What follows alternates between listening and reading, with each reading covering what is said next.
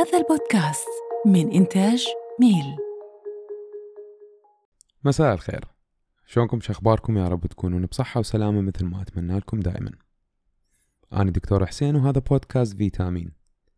وهاي الحلقة اللي تسمعوها هي الحلقة الثالثة من بودكاست فيتامين.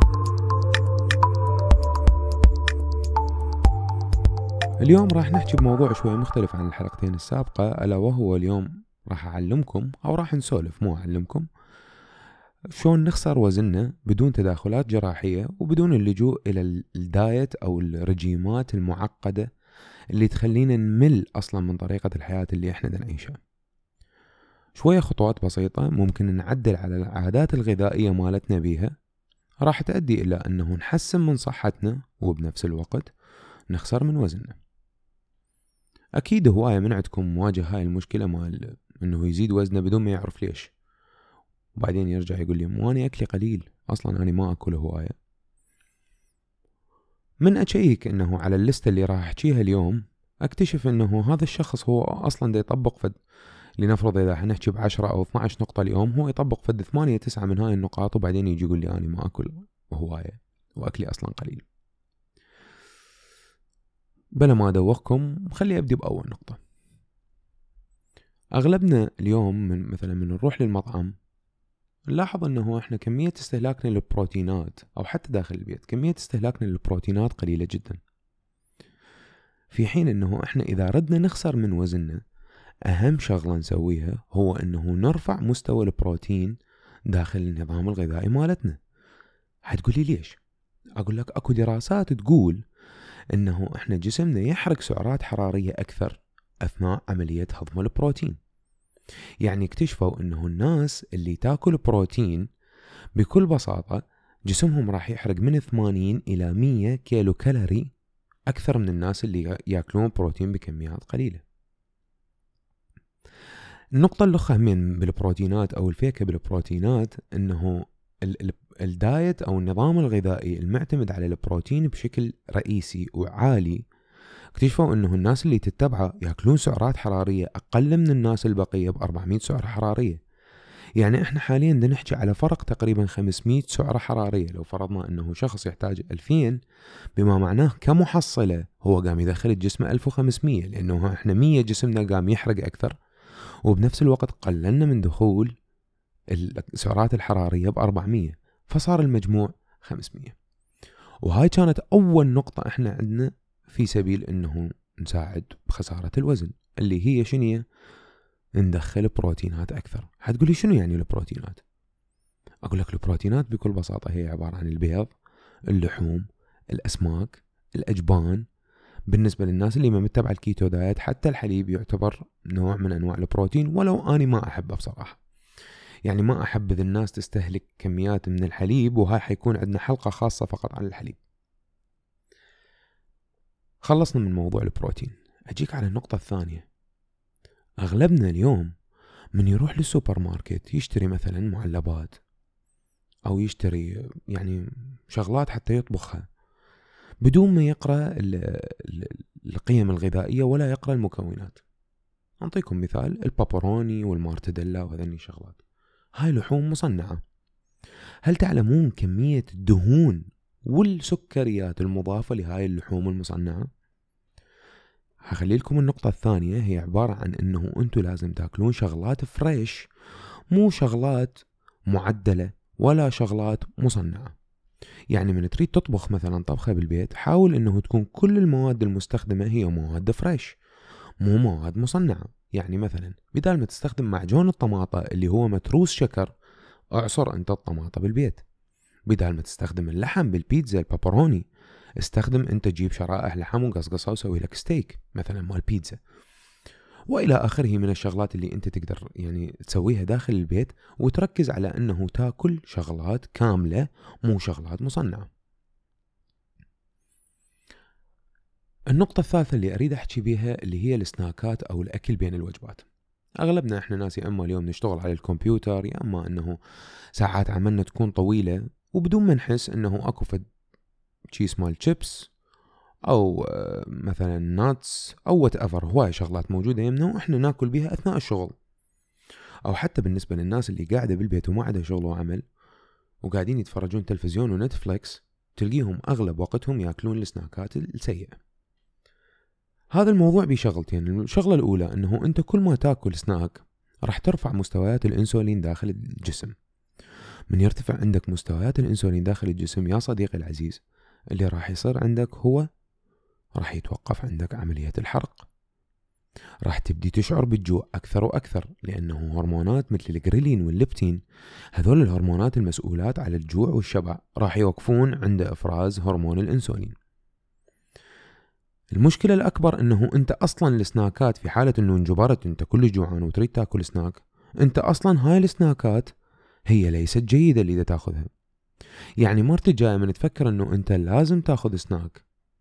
خلي يكون فواكه خلي يكون مكسرات خلي يكون خضروات مثلا جزر أو مثلا إذا أنت قاعد بالبيت أسلق بيضة واعتبرها كسناك بالنسبة لك. ركزوا على نوعية ال snackات اللي دا تأكلوها. متفقين لهنا؟ حلوين. أجي على النقطة اللي بعدها. وهمين هاي شغلة إحنا نمارسها بكثرة اللي هي ال added sugar أو السكر المضاف. قبل شوية قلت لكم إنه أنتم تروحون للسوبر ماركت تشترون عصاير مثلا. عمركم قريتوا القيم الغذائية للعصاير اللي دا تشتروها؟ بس اقروا كمية ال added sugar مو ال sugar نفسه لأنه العصاير هي بالنهاية جاية من فواكه والفواكه هاي already بيها يعني شكر. بس المشكلة الشركات اليوم شو تسوي؟ تضيف تضيف كميات كبيرة من السكريات حتقول لي ليش؟ أقول لك ببساطة لأنه السكريات هي مادة مدمنة. أنت راح ترجع تستهلك هاي المواد لأنه أنت مدمن على السكر. في حين إن لو أنت قللت من استهلاك السكريات المضافة راح تقلل نسبة إصابتك. بشنو؟ مرض السكري تصلب الشرايين أمراض القلبية. والسمنة هاي كل هالامراض ممكن أنت تتخلص من عندها وتقلل فرص الإصابة بها إذا أنت قللت من استهلاك السكريات المصن... المضافة وليس المصنعة عفوا. يعني المرة الجاية من تريد تشرب عصير ماكو داعي تروح للسوبر ماركت وتشتري قوم عصره أنت بالبيت ولا تخليه لا تخلي له شكر. في حين إنه أنت لو تريد تخلي شكر استخدم المحليات الصناعية أو المحليات الطبيعية البديلة. يعني بدل ما تستخدم سكر استخدم ستيفيا. استخدم ال erythritol استخدم ال monk fruit. هذني شغلات كلهن هي بالنهاية zero kilocalorie يعني صفر سعرات حرارية وبنفس الوقت طعمها جيد ومقبول نوعا ما. يعني أنا صار لي ثلاث سنوات على سبيل المثال أنا صار لي ثلاث سنوات ما مستهلك أي, سو... أي سكريات. كل اعتمادي دا يكون على هاي المحليات الطبيعية البديلة للسكر وبالأخص ال stevia وال erythritol ال monk fruit ما أحب طعمه. لهنا أنا واضحة؟ أعتقد إيه واضحة. أجيكم على نقطة يمكن راح تضحكون. المي. المية أصدقائي أغلبنا ما يشرب مي بكميات كافية. في حين أنه آه أنت من تشرب مي راح تدخل جسمك في حالة أنه يطرح السوائل المحبوسة فبالنهاية أنت تخسر وزن. هاي نقطة من النقاط اللي يساعدك انت المي إذا شربته بكميات جيدة. زين أكو دراسة تقول إنه إذا أنت تستهلك كميات من المي بكميات جيدة يعني فجسمك راح يحرق من 24 إلى 30% من السعرات الحرارية أكثر من الإنسان اللي عنده جفاف واللي إنسان اللي ما يشرب مي. زين ليش ما مرت الجاية إحنا قبل ما نفكر إنه نشرب المشروبات الغازية المليئة بالسكريات؟ خلي نشرب مي. همين حتى نحافظ على رطوبة جسمنا وبنفس الوقت نقلل من استهلاك السعرات الحرارية. أكو نقطة لخة بالمي همين ما مركزين بها إحنا. إنه أنت من تشرب مي قبل الوجبة ممكن أصلا استهلاكك للطعام أثناء الوجبة يكون أقل.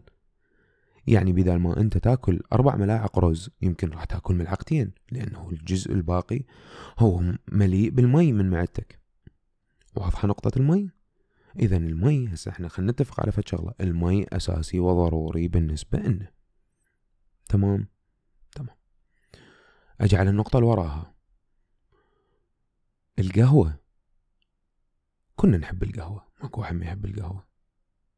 بس احكي لي كمية المواد والإضافات اللي تخليها للقهوة مالتك. تروح لستاربكس؟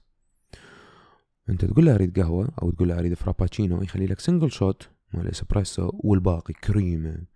وشكر و3 pumps of caramel وما أدري شنو من ذني شغلات اللي تخليهن هي حتصير عبارة عن سكر وليس قهوة. المرة الجاية من تحتاج dose من الكافيين ركز إنه أنت تاخذ القهوة مالتك بدون سكريات وبدون إضافات. على فكرة ترى القهوة هي ومرة جدا طيبة ولذيذة. جربوها. وبالنسبة للجماعة اللي يشربون شاي وتشربوه كلش sweet فأرجوكم حاولوا على الستيفيا أحسن لكم. النقطة اللي بعد هاي هم اللي لازم نحكي بيها تجنبوا السعرات الحرارية السائلة. يعني من أنت جوعان لا تروح تشرب لي ميلك شيك. من أنت جوعان لا تروح تشرب لي عصير ليش؟ لأنه هاي السعرات اللي راح تاخذها هي سعرات وقتية. أنت ربع ساعة وراح ترجع تجوع مرة الأخ لأنه أنت جسمك بعده متعطش للسعرات ومعدتك ما تهضم شيء ما خلص انت هضمته وامتصيته. للسوائل هاي اللي شربتها. فمرت الجاية من تشعر بالجوع. ركز على نقطة مهمة. ألا وهي أنه أنت تاكل وجبة صحية متكاملة. طبعا مع أنه تركز على أنه هاي الوجبة تكون مغذية جسمك. لا تاكل لي همين هاي النقطة اللي وراها اللي أريد أحكيها. لا تاكل سعرات فارغة. يعني أنت جوعان لا تروح تاكل لي دونات. ما بيها أي قيمة غذائية لجسمك. مجرد سعرات وشكر فارغ دي. يطب جسمك هاي النقطتين لازم ينطبقن. اللي هي إنه أنت من تاخذ السعرات الحرارية السائلة لازم توقف هاي النقطة وبنفس الوقت السعرات الحرارية الفارغة اللي هي مجرد سعرات حرارية دا تدخل لجسمك بدون ما أنت تحس. وما دا تنطيك أي قيمة غذائية. يعني بدل ما تاكل دونت روح أكل لك صحن سلطة كبير راح يسندك وراح يساعدك. متفقين بهاي النقطة؟ متفقين أعتقد. زين أجي على النقطة اللي وراها. ليش ما تسوي صيام متقطع؟ أنا إذا أشوفك أنت متى تسوي صيام متقطع. تدري إيش قد بيه فوائد الصيام المتقطع؟ مو بس على صعيد الوزن. الصيام المتقطع راح يدخل جسمنا بحالة اسمها الأوتوفاجي شنو هي حتقول لي هاي الأوتوفاجي أو الالتهام الذاتي. جسمنا طبيعة الحال يكون آه، خلايا جديدة كل ساعة. زين هاي الخلايا القديمة هي حتكون إما خلايا تعبانة أو خلايا مريضة أو خلايا ميتة أو حتى قسم من عندها اسم الله عليكم هي خلايا سرطانية. عملية الالتهام الذاتي من جسمك مدى يلقي؟ أكل. أثناء الصيام المتقطع من راح يجيب الطاقة ومن راح يجيب الأمينو أسيدز اللي يحتاجها حتى يبني خلايا جديدة. راح يروح على ذيك الخلايا التعبانة والمريضة والميتة. راح يكسرها ياخذ من عندها النيوترنس والمواد اللي يحتاجها يعني عملية الصيام المتقطع هي همين تنظيف جسمك وبنفس الوقت راح تساعدك على خسارة الوزن. طبعا مو خسارة الوزن عن طريق هاي الكم خلية اللي يكسرها لا هاي بس من ناحية التنظيف. بس خسارة الوزن أنت أصلا دا تقلل من السعرات الحرارية اللي دا تستهلكها. صارت واضحة عندنا الصيام المتقطع؟ واضحة والله واضحة. يعني أني متأكد إنه هي واضحة. على العموم أعتقد لهنا أنا راح أوقف حتى لا تصير عليكم هواية من الكميات من المعلومات.